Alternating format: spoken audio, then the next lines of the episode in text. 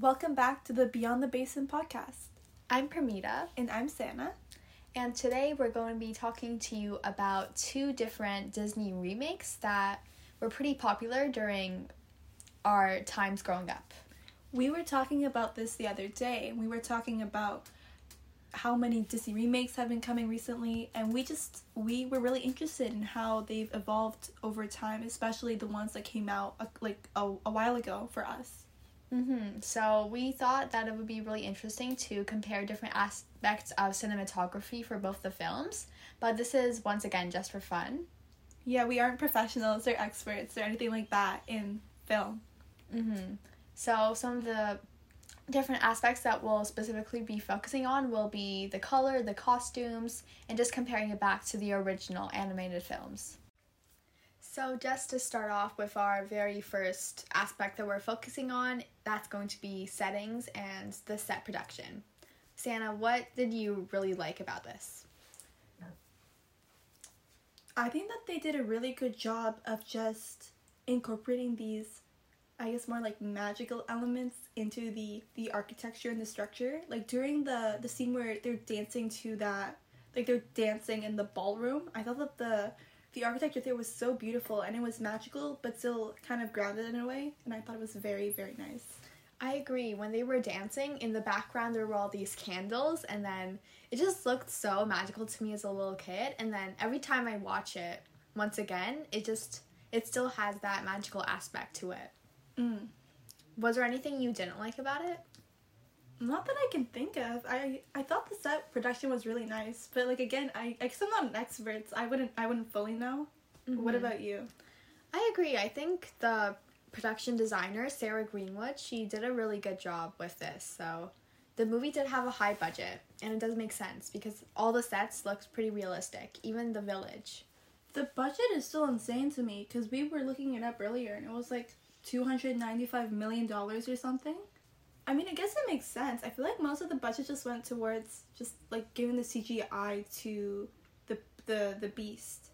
Yeah, so I guess that takes us to our second aspect of the film that we'll be focusing on the CGI. Do you? I know you did some research before this. I remember you mentioning to me that there was um like the way that they they had the prince transform into the beast, or like they had the actor transform into a beast through CGI.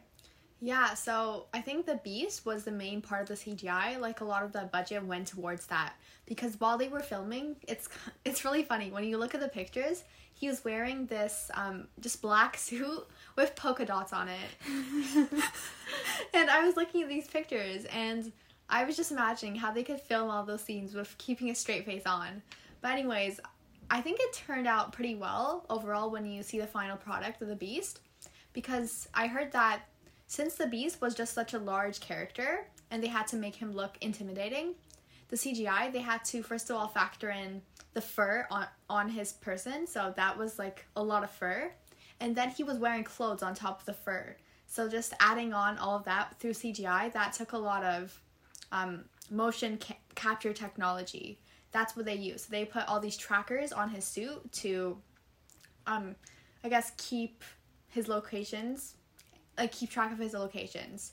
And that just took a lot of work. So it was pretty well done i think.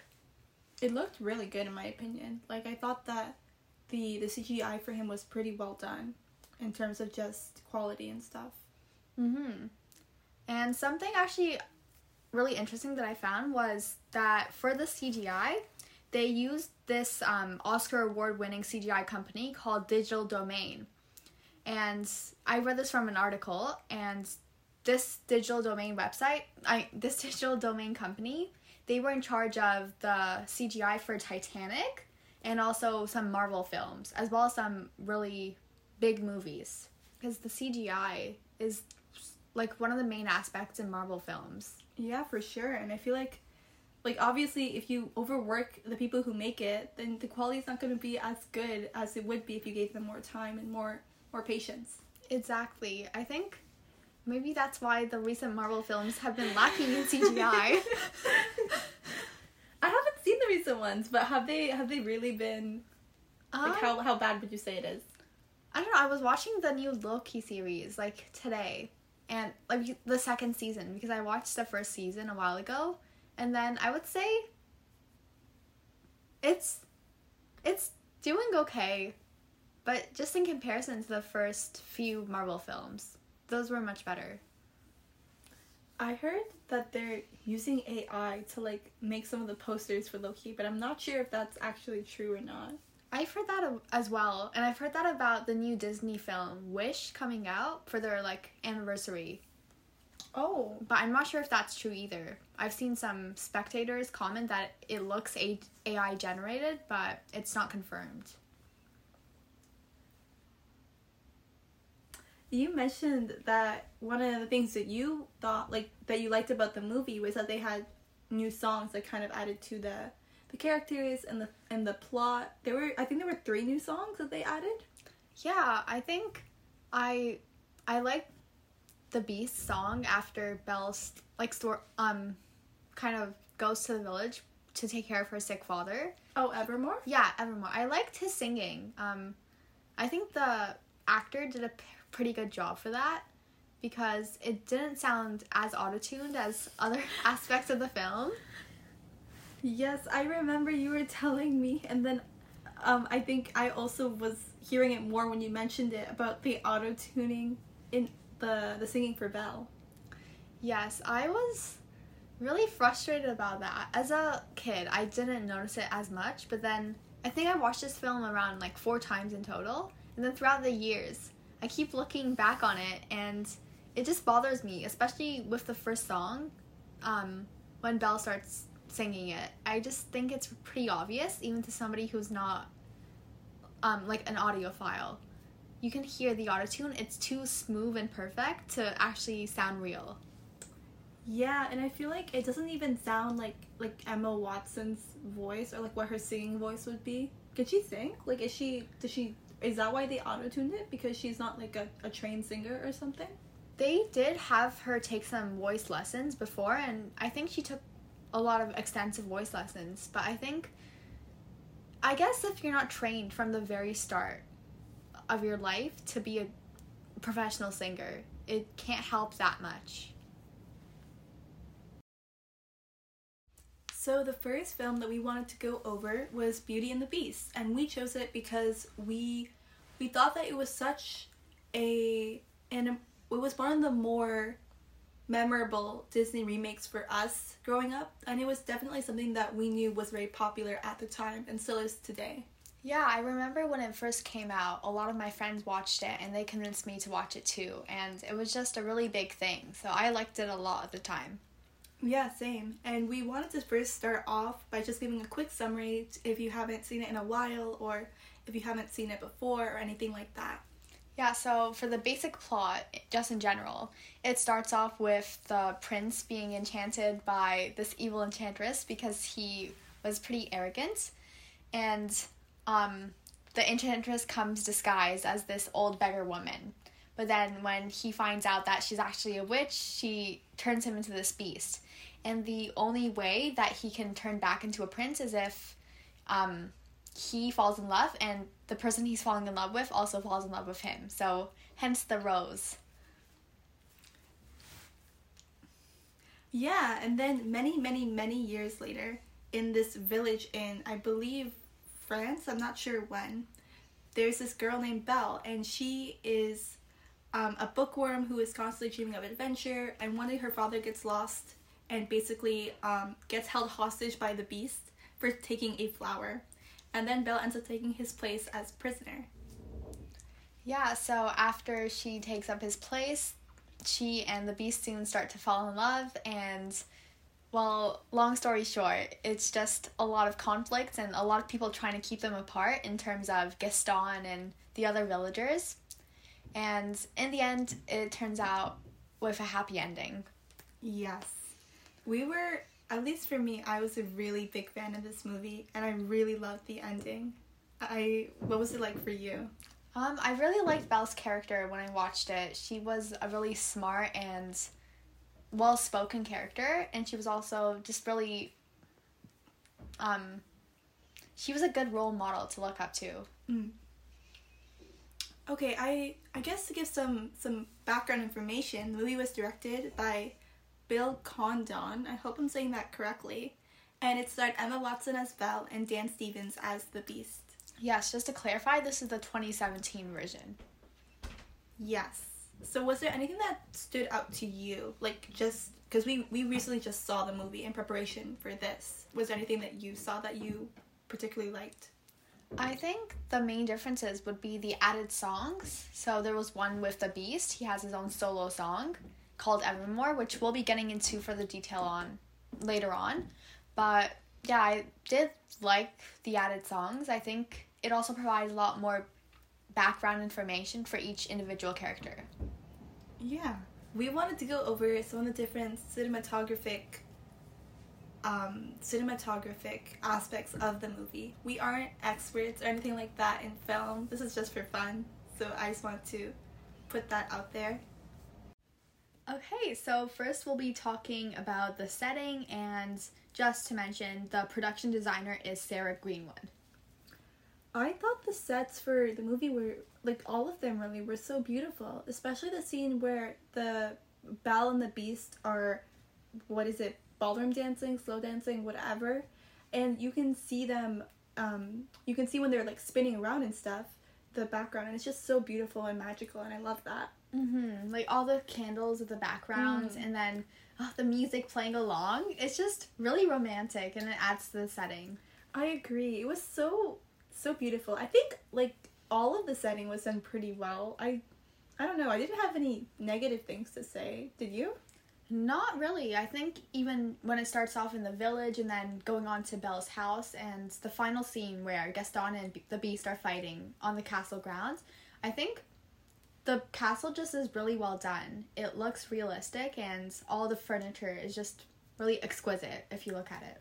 I was so scared of the when I was younger of the scene where the the father is picking the the flowers from the beast's garden and the beast finds him. That scared me so badly when I was younger. I don't know why, but it was just so freaky to me, especially because of the setting and how intimidating it was. I agree, and I think we both mentioned this earlier, but in the scene where they're fighting, the Beast and Gaston, like we were both scared of that. Yeah. It was just like the sky was all dark and gray, and then the atmosphere was just it was tense. For sure, for sure. I think something that we we kind of talked about a lot when we were watching rewatching the movie recently was the musical part and the singing, which I know that um, you especially had some gripes with. Um, yes. So I love Emma Watson as an actress. She's she does all her roles really well, but I think just she's auto-tuned a lot. I don't even know what her real voice sounds like because in the film they made it sound like it's not her that's singing. Yeah, I definitely noticed that. And I don't really understand why they auto-tuned it so much. I mean, maybe I guess if she's not like a trained singer, but still, I feel like there could have been a better solution than to auto-tune it to that point. I feel like I don't know if this just this is just a problem with some of the earlier remakes, but Disney just doesn't like hearing any imperfections in the voices. So they just auto-tuned it to such a heavy extent. I don't think she's in she's even like a bad singer because she took all these lessons beforehand. They had her like do these voice lessons before. And so I don't think she's even a bad singer. They just any flaws they hear, minor flaws, they auto-tune it out. I saw a video about that, and they showed um a clip of the original Belle singing, and they talked about how oh you can actually hear her smiling when she sings, and that adds emotion. But in the newer one, they don't really, or in these newer movies, they don't really show that as much in the singing, and it kind of takes away from that. Yeah, I agree. I think just the fact that it sounds so smooth and perfect, it doesn't really add any emotion to the singing. And so you can't really be on have this intimate connection with the characters as much because the singing is such a big part of it. Yeah, I think for me, it to a much lesser extent, this kind of happened when I was telling you, like just just like a couple, like twenty minutes ago or whatever, that I thought that the Beast, the Beast actor, what was his name, Dan Stevens. I thought that he was a good singer, and then you said no, someone else sang all his songs. So I, I was very surprised to hear that. Oh no, I meant for another film of his that um they sang all his songs. Oh, so he did sing in this one. Yeah, everyone sang their own songs for this film. Oh, okay, okay, Yeah. okay. I was okay. Sorry, I, I No, got fine. confused. No, he does. He is a pretty good singer, and I also think the singer for um Miss Potts, Emma Thompson, she's a really good singer. I agree. What was your favorite song from the the reboot? I would have to say, I really like The Beauty and the Beast. It's just a classic song, and when they were dancing, it just it was my favorite part. How about you? I adored that one as well. I also really liked the one in the beginning where it was like where they um where she's starting her day in the village and you have everyone singing. I really really liked that one when I watched it the first time. Even though it's very heavily auto-tuned, yes, I agree. It is a nice song. When I was younger, I thought that she was very quirky in that song because she talks about how she wants more than this provincial life and like she wants to be bigger than that baker and all those other people. And when I was younger, I really aspired to that. And I was like, wow, I feel the same way because I I want to get out of this town. I want to you know live my life on a bigger scale. Um, what town are you talking about? Were Like, you? whatever town I lived in at the time. And I think that's really funny to think back on now and how this song has that. I still think about that when I think about this song. I agree. I feel like I would have been happy in Belle's life. Honestly, it seems very nice. But at the time, I was like, "Go Belle! You're you're standing up for yourself. You can go do anything you want." Exactly. I loved her dresses in this movie for the most part. I thought they were very beautiful and well designed. I think we both had some concerns. I guess I would not concerns. We just didn't we weren't the biggest fans of her yellow dress. Like the famous one that she wears. Yes, I think that's a pretty popular opinion I've been seeing because like I've seen all these videos and I've talked to my friends about it as well. Nobody really likes her yellow dress. It's just underwhelming compared to the original. Yeah, I mean it's a nice dress, but I wouldn't say I feel like it's just not princess worthy. Like it doesn't have that that touch to it. I know. I think the fabric doesn't look that expensive. It's supposed to be silk. That's what online says. But I think if they use some different fabric like tulle, which they did in Cinderella's dress, that we'll be talking about later on, that would have had a really nice result. I feel like also it was it could have been a bit bigger, but I know that th- Emma Watson I think she said that she didn't want to wear a, she didn't want to wear a corset and she didn't want the dress to be too big to move in. But I feel like they could have you know worked with that in mind and still made this dress a bit more magical looking in my opinion. Yes, I was really excited to see her dress as a kid, and I was just disappointed because I was looking up to her a lot. Yeah, and we're gonna talk about this more later, but with Cinderella's dress from the 2015 Disney remake of Cinderella, her famous blue dress, whenever she moved, it was like, I don't even know how to explain it, but whenever she moved, it was like this very magical, ethereal thing in that dress, just because of how, how beautiful and how magical it looked. And I can't really say the same for Belle's dress, unfortunately. When she spins, it just looks like a very plain dress. Yes, like when we saw her dancing in that ballroom dancing scene, it just kind of lifts up. It's not even like big enough to um, flow around on the floor. It's just, it's not a very big dress. It's a standard one that I think you could find at a costume store. I, I, I think, I, I liked her wedding dress. You did not like the wedding dress. I I think it was nicer than her yellow dress, but I think the roses looked a bit out of pr- place. I just don't think it was very natural the way they embedded it into it. But I think the costumes for the period, it was the beginning 1700s to late 1700s. That's the period that the um, story is set in. I think they looked pretty realistic. Belle's village dress, I don't know what you call it, or the other peasant dresses, they were pretty realistic. Yeah, I, I, I agree. I think also interesting is not only the costumes but the colors in the movie. Um, I remember watching the original um, Beauty and the Beast movie, and something that I thought was really interesting that I read about later was that in that movie, when um, you see Belle in the beginning in the village, she wears this um, like blue clothing, and that's not really seen in the other villagers, and that kind of shows how much she kind of feels like an like she is a bit of an oddball, and that she feels like she doesn't fully belong with the rest of her village, aligning with my my younger self's quirky, you know, vision of her. And I thought that was really interesting. I don't think it's that it's as direct in this movie, like the the blue wearing, because I saw other people wearing blue in the beginning scene. Oh, th- it seems like a really nice tactic they had for singling her out. So I wish they did keep that in the live action. Mm. Yeah, I think something you also mentioned was that you really um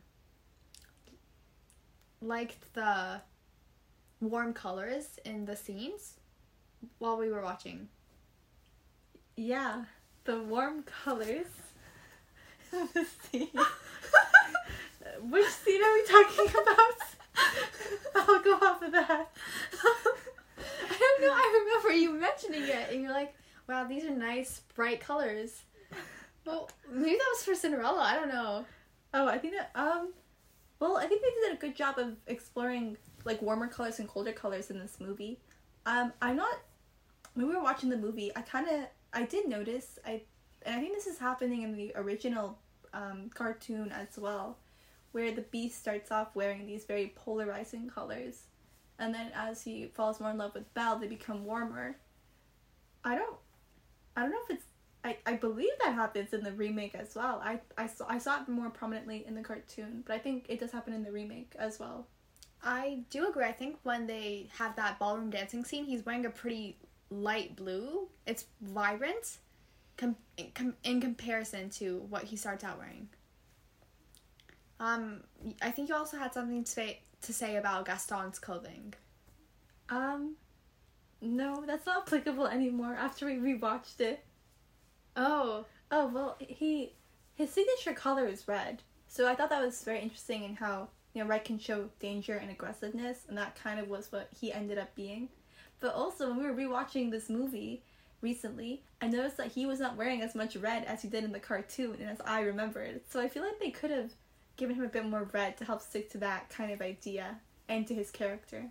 Hmm. I think that's pretty interesting. I in the era that Beauty and the Beast was made, pretty early on, the animated version, I think all this um like color theory that they apply to the characters and the characterization, that was really smart and it was pretty impressive for the time. So I wish they kept on these same aspects, like with Gaston's signature red. For sure. I feel like color like the the way people in films use color to signify different meanings and stuff, I think that's very interesting. But um yeah. So, Now we're going to be moving on to another aspect of the film that we found was pretty interesting and relevant, and that is CGI. I remember you mentioning to me that you did some research on how they actually did the CGI to transform the actor who is uh, um the actor into what the beast would end up looking like in the final version of the film.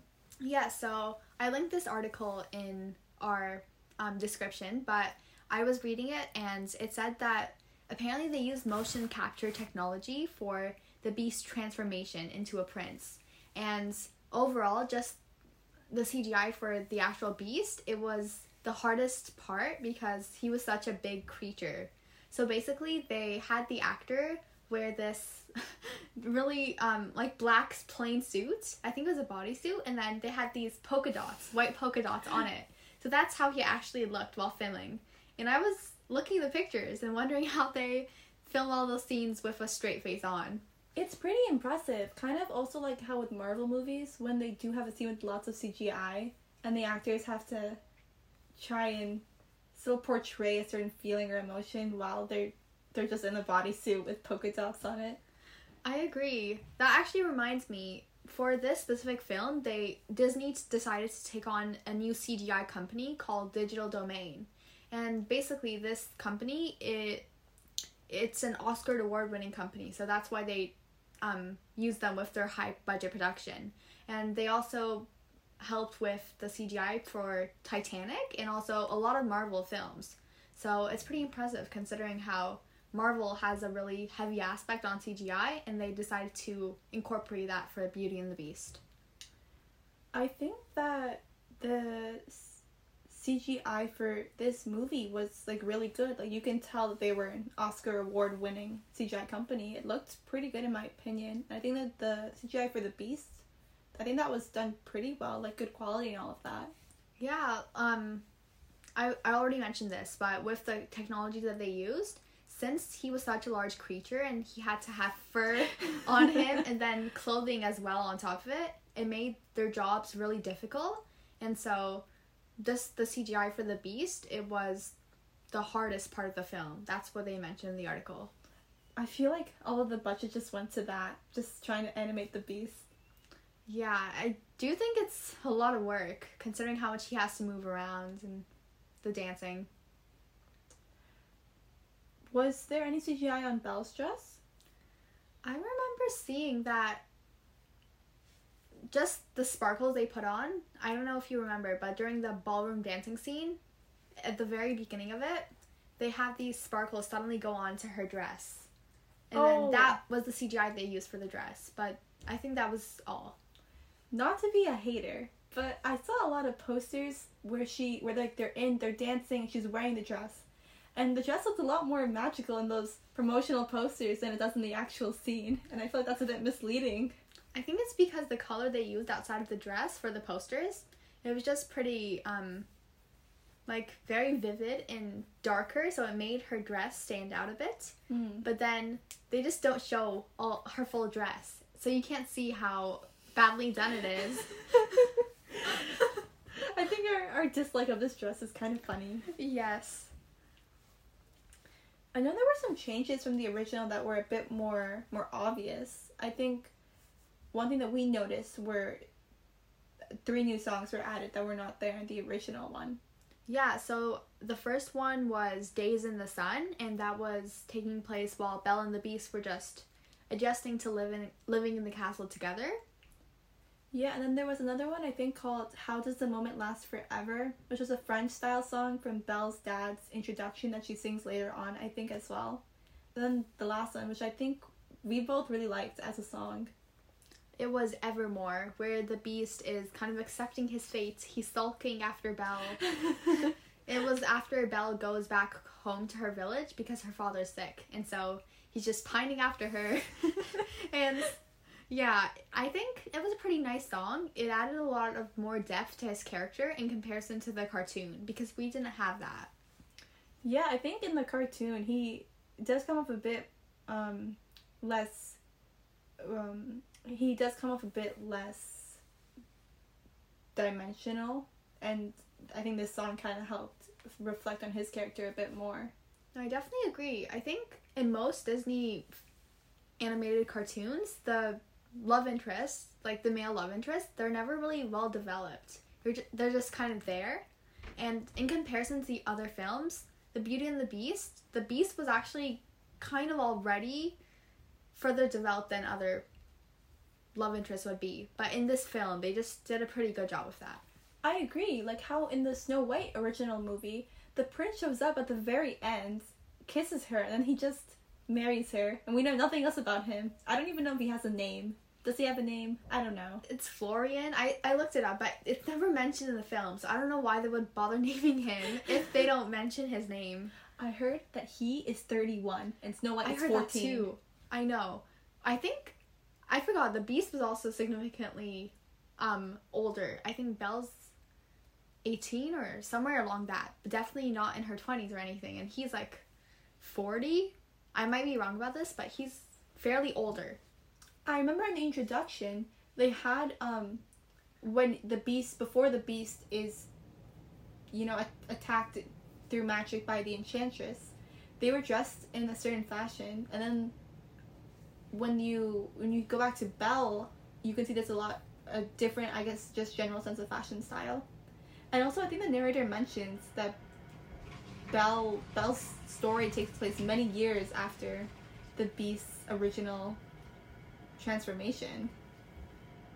Twenty. Wait, is he twenty one? That's what Google is saying. Yeah, sorry, I just searched it up while Sana was talking, and apparently he is 21. That makes no sense to me. Wait, I feel like how long was the Beast in Beauty and the Beast a Beast? For ten years Oh, in the so- animated Disney version. Wait, so is the 21 accounting for that 10 years? Well, in okay, apparently in the cartoon he was cursed when he was eleven. So after the ten years, he was twenty one. Okay. But in the remake, he was he wasn't eleven when he got transformed. He looked like a full grown adult. No, he did. I guess that's another change from the movie then. Because I was so confused. I thought he would be well into his like 30s or something. Yeah, I am also a bit confused. I guess the timeline for the um live action doesn't really make that much sense. Maybe they mentioned it and we just we just missed it because I feel like this is kind of a big plot hole to have. I agree, but I'm glad that there's not a large age difference in comparison to the other films. It's not a good one, but oh, like how? Yeah, fair. I guess in comparison, it's not that bad. yeah, like Rapunzel is 18 and Flynn is 28. Yeah, that one I was really bothered by because Tangled is such a good movie, and I feel like they could have just made him younger. I don't know why he had to be almost thirty years old. Arguably, it's like one of my favorites. Same. Maybe my favorite of all time, and I just was very disappointed about that. I I think we've said all that we want to say on Beauty and the Beast. Do you have any other thoughts you would like to share? Um, I think this is a pretty um interesting thing to mention is that in this live action remake, they made LeFou openly gay. So they said openly gay, but you only see one scene where he's dancing with this other man, and that's right before the credits. So it was just supposed to be this huge moment that redefines Disney or something, but you just don't really see that being that important because I didn't even notice it until I saw something. Yeah, I wouldn't have even like if if him if this was supposed to be such an important moment, I feel like it should have been longer or emphasized more because it didn't really for me it didn't really stick out. Like I wasn't like, "Oh wow, what a great redefining moment Disney." Like nothing like that. Yeah, the actor who plays LeFou also mentioned that he thought they didn't do any justice to the character being gay. So I do think they could have worked on that. If they wanted to work it into the plot, then they should have actually done more changes. Yeah, and if they I don't understand why they would have said he was openly gay and then just not really have like I don't get why they would say that and then just not have anything in the movie that really shows that besides that 2 second scene. I mean, I never noticed it. I didn't even see that two second scene in the end. It it just is something I recently learned. So I guess that pretty much sums up everything we wanted to say about Beauty and the Beast. The next movie we wanted to do was Cinderella, the 2015 remake from Disney, and this one I think holds a special place in both of our hearts. At least for me, I saw it in theaters and it was such a like great experience. I adored that movie. Yeah, I think it was honestly like top down the best Disney remake in comparison to the um, original cartoons. Like they really kept it true to the message and everything. For sure. And I think when we were looking at the movie and we were rewatching the movie for this, you could tell that even though they were faithful to the source material, they did go their own way with certain things. But I think it worked. Like it wasn't something that went against necessarily the the movie or its original themes. If anything, I think it just added more to the message. I really liked like every single aspect of the film. So, yeah. Same. So just to give a quick, I guess a quick summary, it is I think mostly generally the same plot as Cinderella, right? Evil um, Cinderella, her father remarries evil stepmother, step stepsisters father dies. She's you know their servant, whatever. She gets a fairy godmother, goes to the ball. Um, yeah. Yeah, and then she meets the prince, the midnight thing, and she has to run out, and she leaves behind her glass slipper. And then he eventually ends up searching through the town and finding that her foot fits, which is a kind of dumb concept to me because so many people have the same shoe size, but that's beyond the point. I read that some like it's because the fairy godmother made it through magic. So the foot, the shoe is like magically made for her foot in every single way. Like it's made exactly for her foot. And if it's magical, it won't fit anyone else. But can her foot really be that different? I think it's more like it's magical to only fit her foot. I guess that makes sense. I think this is going a bit off topic, but I was bothered by how her foot was just the smallest. mm. Because like the stepsisters, they were bigger, right? And they had to cut off their toes in the original Grimm brothers version. But then Cinderella's was just a small, delicate foot. So I think that kind of had a negative message along with it.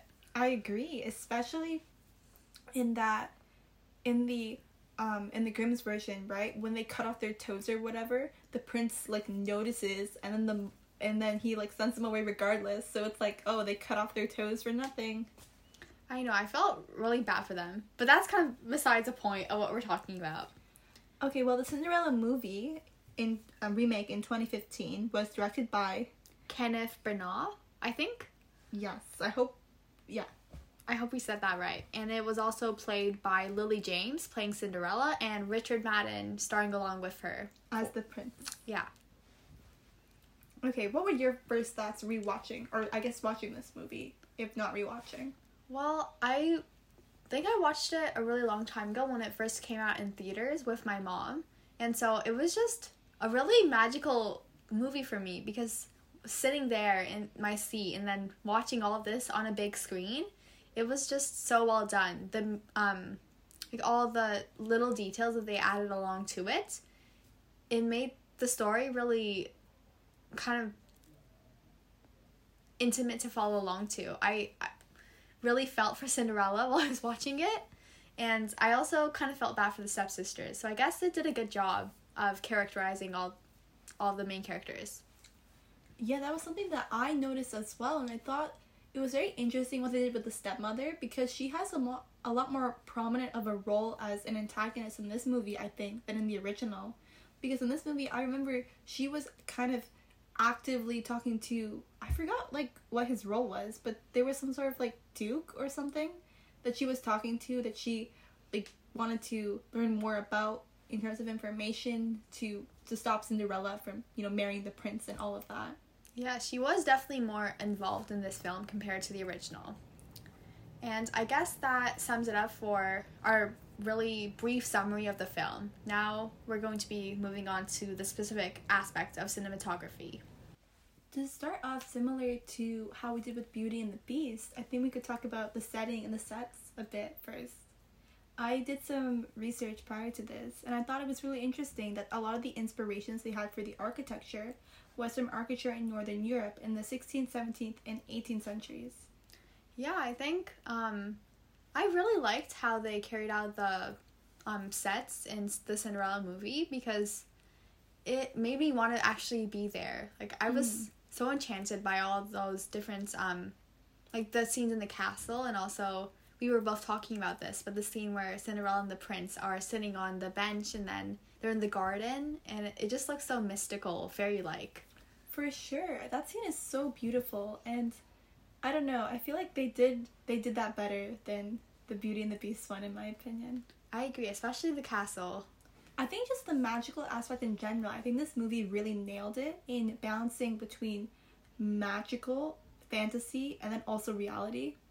And I feel like the Beauty and the Beast one did not do that as much. But maybe that just wasn't the brand for Beauty and the Beast. I don't know. Yeah, I do think they did a really good job with this, like you mentioned. So I was pretty satisfied with this. And I think also with color, that that is also reflected in this movie in a lot of different ways. Um, I think the colors that people wear shows a lot of stuff. Like how the stepmother in this movie, you can see that she wears a lot of greens, and green is a color representing you know jealousy and envy, which I feel like is something that she does have towards Cinderella in a way. Yeah, I was looking at the original, the animated version, and she doesn't actually wear green in the original. She has red. So I guess with this green color in the live action, they really wanted to make it more meaningful. And I think this is one of the changes that I appreciated. So it wasn't just coming out of nowhere, but they had actual meaning for changing it. I also read that um, she does wear a lot more black in scenes, and that kind of shows her her power and her strength. And how we talked earlier, how in this movie, in the remake, she is a lot more involved than the other stepmother was in the original. But I thought that was also really interesting, especially in how how scary she is. Like I was scared of her as a kid. She scared me so much, the stepmother. She did. I think when I was watching the original Cinderella, I wasn't really as worried about her. But this one, she just, she's such a good villain. I agree. Who, who, I don't know the actress who played her. I think it was Cate Blanchett. She did such a good job. I was so afraid. I really agree. She just had all the good makings of a villain.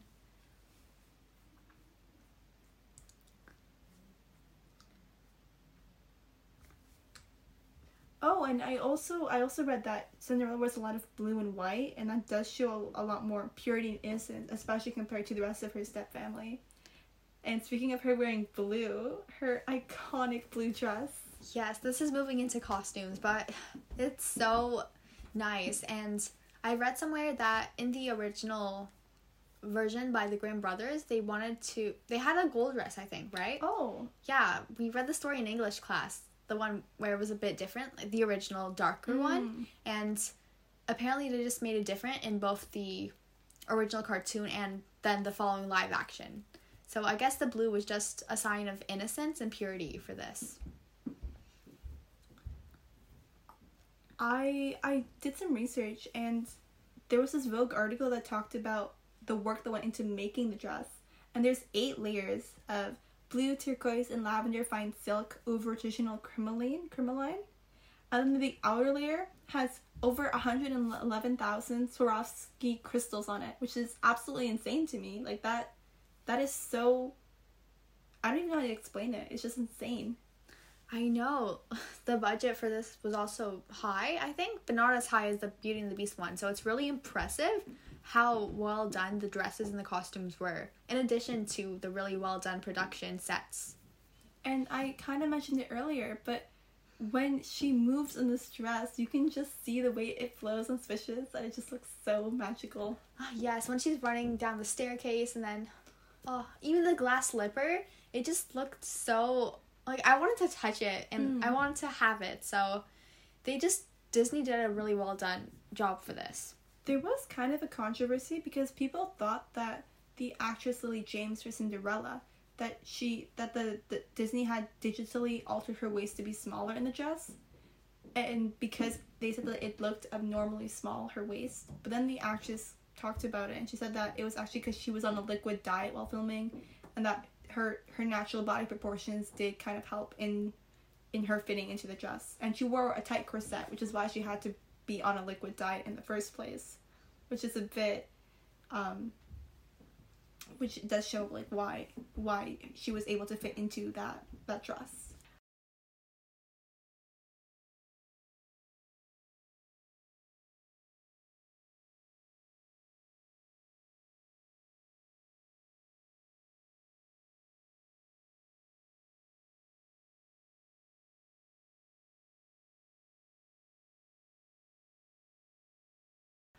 Oh yeah, I think also you mentioned something with the fairy godmother's costume. Yeah, so the actress who played her, Hella, H- Helena Bonham Carter, she had one of the most detailed costumes in the movie. Similar to Cinderella's dress, it had a lot of layers of fabric. So there were over 125 layers. Oh. I know. Like, that's why it was so poofy and big in the film. Like, you can clearly see there was a lot of thought put into it. And it was also covered with, like, over 100,000 Swarovski crystals. So oh. I guess they just really wanted to impress us with the fairy tale like elements. It also had some LED lights, so kind of just this was um under the dress though. That wow, I I I mean looking at the dress, I can definitely see now where that comes from. But wow, it looks so magical and so mystical and you can I guess all this work really paid off. Yeah, I, I really never have thought much about how much money goes into these costumes. But they just do such a good job in it with it this film and I was super impressed by all the costumes, like even the fairy godmothers, her green dress. I love that. Mm. It um it fit the actress so well. Like I loved seeing it. I wanted to wear that dress. And then I think I found the stepsisters dresses a little ugly, but that was the point, right? Yeah, I I um I saw this interview they did with the, the costume designer of the Cinderella movie, Sandy Powell, and she said that they were they were meant to be ridiculous on the outside and overdone and just over the top and then ugly on the inside to kind of show their their personalities a bit. Which I think was very very interesting and kind of funny and you can kind of tell in the way they dress that it is very over the top and frivolous to Yeah. reflect I guess I guess them. Mm-hmm. I guess that's just a really big contrast to Cinderella's more simpler dress. Like even though her blue dress is really grand and poofy, like it doesn't have all these as obvious elements incorporated into it compared to the stepsisters.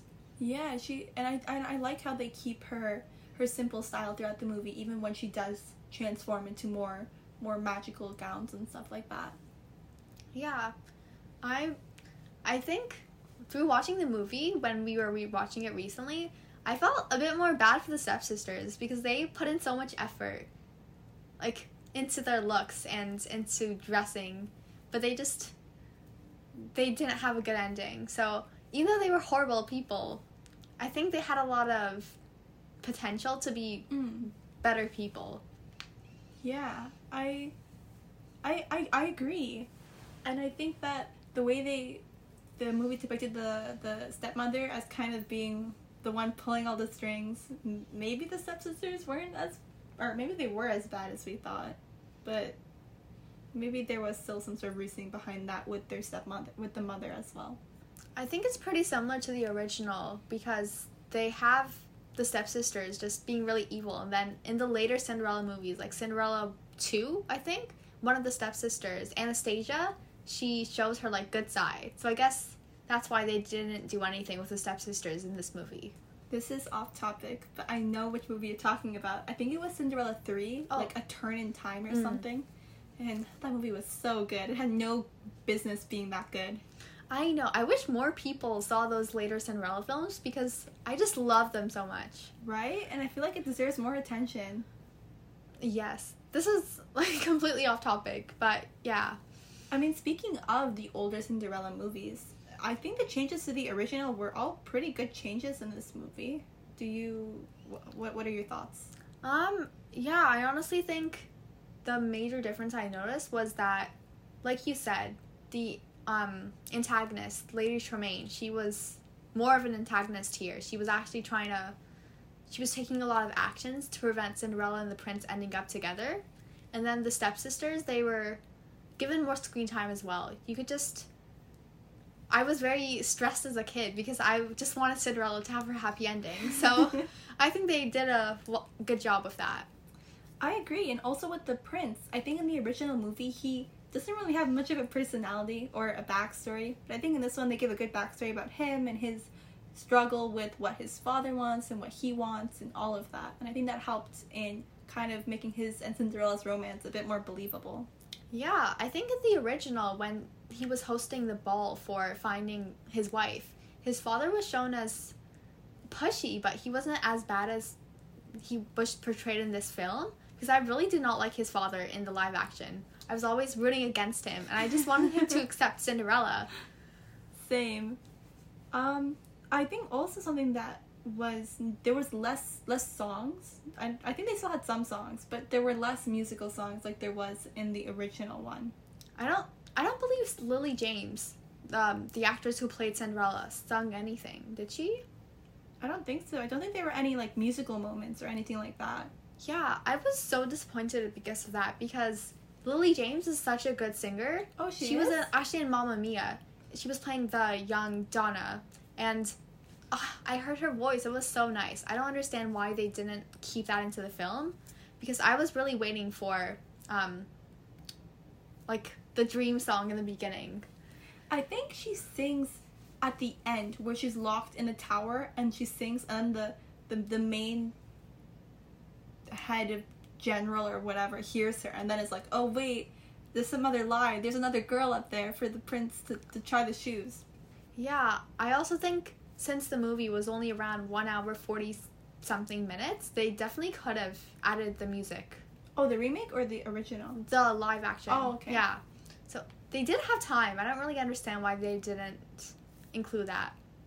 Maybe it was the um, other other characters in the movie. Maybe they weren't hired for the singing but just acting. But Lily James is a good singer, so I do wish they did something with that.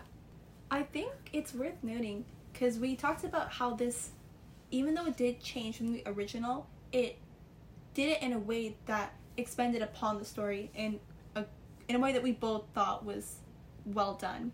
But there have been other Cinderella remakes that I think you and I have seen that we that I don't know, I feel like there are so many Cinderella remakes and none of them a lot of them don't really do anything new.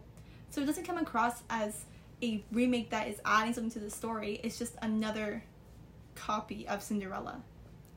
I agree. I honestly wish they didn't do so many remakes of Cinderella because just having these few special ones, that's more important than just all these different versions. Yeah, I think you and I kind of talked earlier about not liking the 2021 Cinderella with, um, I think it starred Camila Cabello. Yeah, I, I was not a big fan of that at all. I just found it really unrealistic. Mm. I liked some elements of it. It was, it was much more modern, I guess, but it just, I wanted it to be a bit more to the script. Mm. I didn't like the Cinderella character. I I liked. I mean, I thought that Camila Cabello did a pretty good job, considering that she's not like a very like she's not a professional actress. I thought she did a good job, but there's this one scene. Do you remember where she there's like the king is giving like a speech, and because Cinderella is like not able to see, she climbs onto a statue, and then the, he gets mad and yells at her, and she, instead of just coming down from the statue like a normal person, she starts yelling back, and it's like gives a lot of like quirky little comments and I was extremely bothered by that because I feel like if you disrespect the king like that, you you get punished or something. Like why why is she yelling at him about quirky things? I agree. I think this is a problem with a lot of newer remakes of Disney films, but they always try to make change the Disney princesses into these really strong, independent um, women. But really, some of their traits, like that's what singles them out. For Cinderella, that's her kind heart. And I don't know why they would try to make her more quirky in this film. Can't they just let her have her own like kindness thing? Is that not good enough on its own? Yeah, and kindness is strength, right? So it doesn't strength doesn't have to be portrayed in only one specific way. Exactly, because I think all these new films, they try to lean towards this version of like, oh, you need to be really strong by yourself. You don't need anybody's help. You need to be more quirky and You don't need a man. You have you are all you need and you don't need anyone else. Yeah, and that's just a really bad message to send out for other people who aren't like that. For people who are who just have kind hearts, but they don't like act out. They don't um they're not like that that Camila Cabello character yelling back to the king. They just show it in other ways. Mm. That is a good interpretation of that. I was just like, oh, she's so annoying for being quirky. But now that you mention it, that that is really interesting. And reflecting on that, yeah. Yeah, so I think that's what I appreciate about Lily, Lily James' interpretation of Cinderella. It was very true to the original. And going back to Beauty and the Beast, I don't know, did because I I saw the original like a while ago, but I haven't really seen it since. Is Belle? I don't know if they made Belle's character, or if they changed her character. I watched the original a few months ago, and I think in comparison, they kept it pretty much the same. So these Disney remakes, they do have like the same elements of the character. They don't change much. I mean, At least these two did. I yes, that's like- what I was gonna say. not not the upcoming ones. Oh, there's more upcoming. um, you know, the upcoming ones for Snow White.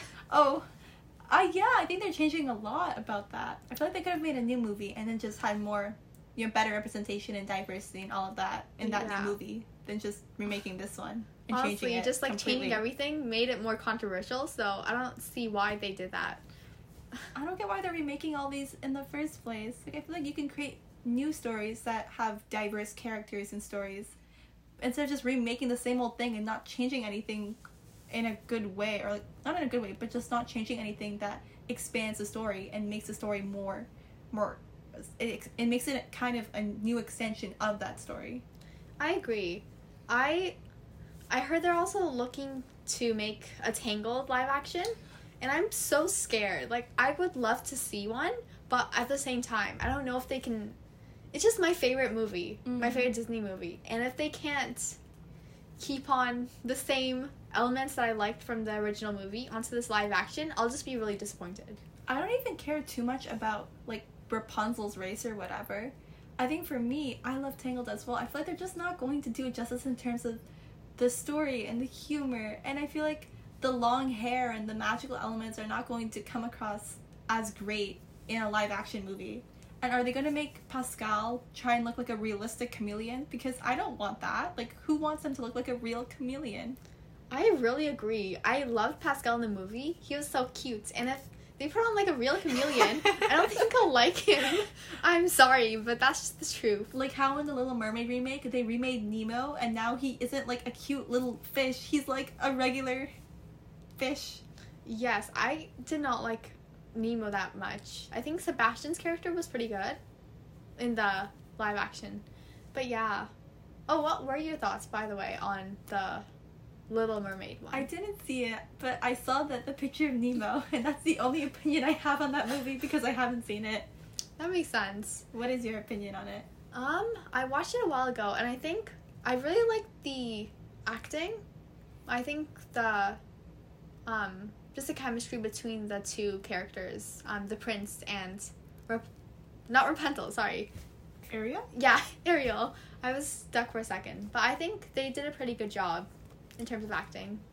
I think it's interesting to look back on these remakes and also just other remakes that we just talked about because I feel like you can kind of tell when people are making this with an intention to expand the story and they have a passion and when it's just like not when when they don't really have as much passion put into it if that makes sense.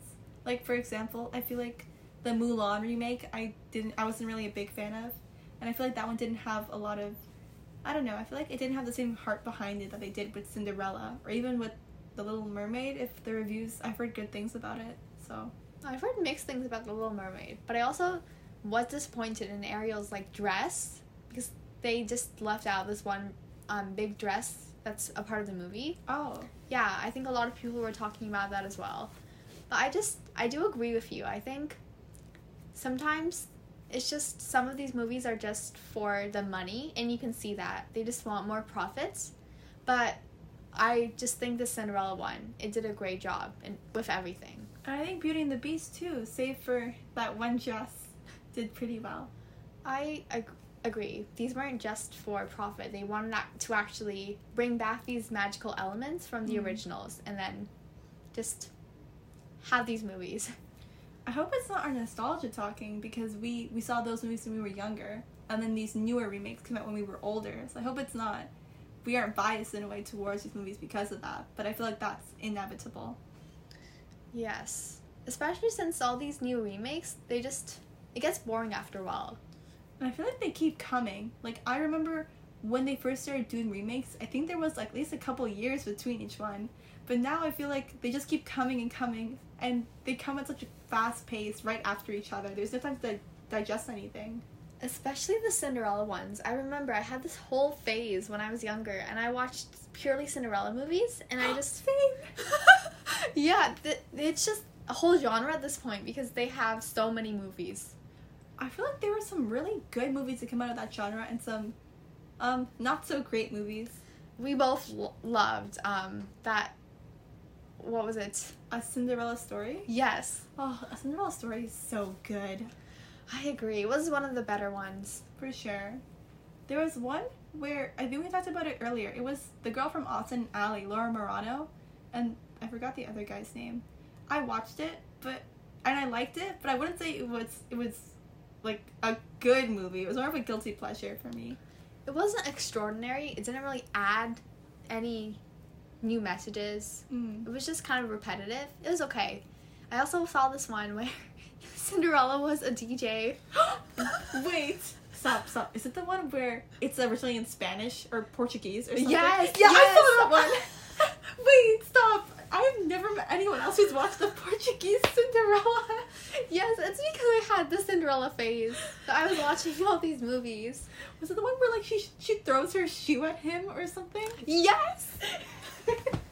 that was very funny to watch, I think. yes, I remember liking it. I don't know if it like was a good movie, objectively or whatever. I think when we were little, we had lower standards for what Yeah. was. So, like, I liked it when I was young, but then looking back on it, it's not that great of a concept. Yes, and I feel like I don't know. They could go a long way with the Cinderella concept. Like, there's a lot of things they could do, but I feel like they just stick to the same lane of having Cinderella do the same thing. Honestly, I just want the Cinderella stories to kind of be over. We have those few good remakes, and I just want to stay with those. Mm. Okay, well, I think we went kind of on a tangent at the end, but I think it's okay. I think we had a lot of a lot of things to say. Yes, it was nice to have a conversation, especially since I really wanted to s- compare what I felt like watching the movies when I was little to now. I would say that the Beauty and the Beast remake and the Cinderella remake are probably two of my favorite of like the the, the Disney movie remakes, along with Aladdin. I agree. I really think those hold a really special place in my heart. I don't I don't know any other remakes except for Little Mermaid and Mulan. Was there any? There was The Lion King, but it wasn't a Disney princess movie. Mhm. I should watch The Little Mermaid. I feel like I've heard really good things and also some some criticisms as well. So I I do want to see what you know what it'll actually end up being like. The singing was great. Like I can definitely say that without a doubt. They did a good job casting uh, um like the actress who can actually sing. Mm. Oh, that's not That's meant so to- shady of That's you. not meant to throw shade. I just think they did a good job. It's a musical, so it should be treated as a musical. I knew your feelings about the auto tune would resurface. Yes, but I could tell like they didn't auto tune much for that. Okay, well, I guess we pretty much said everything we needed to say about the Beauty and the Beast production as well as the Cinderella one. yeah, it was really, really interesting to look back and also talk about our opinions on these movies and their messages and all of that. Mhm. Especially with all these new remakes coming up. It's good to kind of compare our thoughts. Yes, and I'm definitely going to make you watch the Portuguese Cinderella with me again. Yes, we need to have a good rewatching and see if it was actually good. For sure. Okay. Okay, well. So that's it for today's episode. Thank you so much for listening. And we hope that you'll come back for our following episodes. Thank, Thank you.